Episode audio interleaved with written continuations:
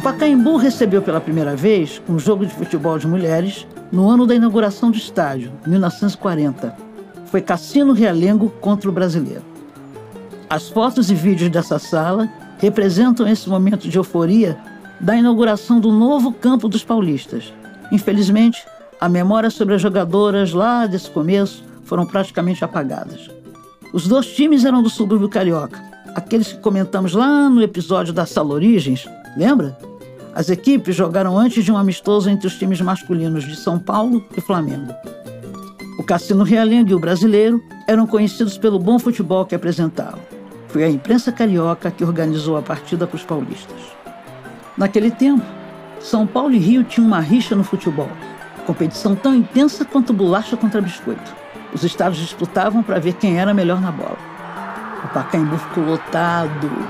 Parecia lata de sardinha, não tinha espaço para mais ninguém. O Cassino Realengo e o Brasileiro não desapontaram. O jogo foi destaque em jornais do Rio e de São Paulo. Alguns viam com bons olhos a novidade. Outros desqualificaram o futebol feminino. O medo de alguns homens era que a modalidade ameaçasse o futebol masculino. E isso acabou virando combustível para o famigerado decreto-lei que surgiu um ano depois. O Pacaembu só voltou a receber jogos de mulheres muitos anos depois. Foi uma partida entre atrizes de São Paulo e Rio. A ideia era arrecadar fundos para construir o Hospital dos Atores. Em 1959, as mulheres não podiam jogar. Então, você imagina a confusão? As autoridades não gostaram nada daquilo. Mas o argumento de que era um espetáculo, um evento beneficente, acabou colando. Mesmo com os comentários preconceituosos da imprensa, o estádio lotou mais uma vez. Deu para levantar um bom dinheiro e, no ano seguinte, teve mais. Quando o futebol foi regulamentado e a modalidade foi se popularizando, o Pacaembu voltou a receber vários jogos de mulheres. O Brasil vai assumindo a liderança do torneio internacional Cidade de São Paulo. Olha a sobra da Erika, tá voltando...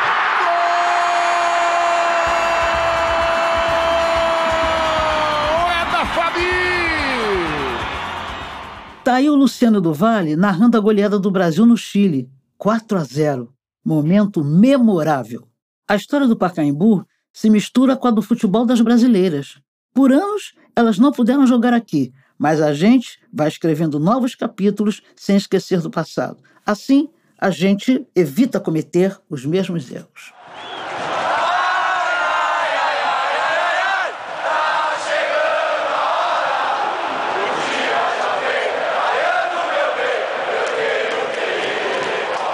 Estamos chegando ao final do nosso passeio. Uma honra ter você com a gente até agora. Uma boa parte do acervo sobre mulheres que a gente tem no Museu do Futebol é fruto do trabalho do Centro de Referência do Futebol Brasileiro. É a área do museu responsável pela pesquisa e organização do conteúdo. Esse trabalho foi fundamental para a gente construir esse áudio-guia. E todo mundo pode ajudar. Se você tem algum material sobre o passado das mulheres no futebol, fala com a gente. Você pode reconstruir essa história do nosso lado. É um desafio enorme para a gente reunir as peças desse quebra-cabeça. Tem poucas fontes oficiais e quase nenhum registro nos órgãos e arquivos. É um esforço coletivo. Tipo quando a gente faz a ola no estádio, sabe? Uma onda que só funciona se um colaborar com o outro. E aí entra a ajuda de uma rede gigante de pesquisadores e acadêmicos de vários lugares do Brasil. E, claro, das protagonistas dessa história, jogadoras, árbitras, jornalistas e torcedoras. Sem elas, tudo seria ainda mais difícil. Elas têm um acervo muito rico, ingressos, flâmulas, cartas e fotos, além de memórias. Desde 2015, tudo isso tem sido digitalizado. O Museu do Futebol se orgulha hoje de ter o maior acervo sobre a modalidade em todo o Brasil. Antes da gente se despedir, queria te contar que o Museu do Futebol tem exposições virtuais na plataforma Google Arts and Culture. Elas têm ainda mais história sobre o futebol das mulheres no Brasil e de outros temas ligados ao esporte mais popular do nosso país. Se você escutou esse audioguia dentro do Museu do Futebol, a gente agradece demais a sua visita. Se você ouviu de longe, pode ter certeza, estamos te esperando. Você será sempre bem-vindo e bem-vinda aqui. Para mais informações sobre o Museu do Futebol, você pode acessar www.museudofutebol.org.br. Apita Árbitra.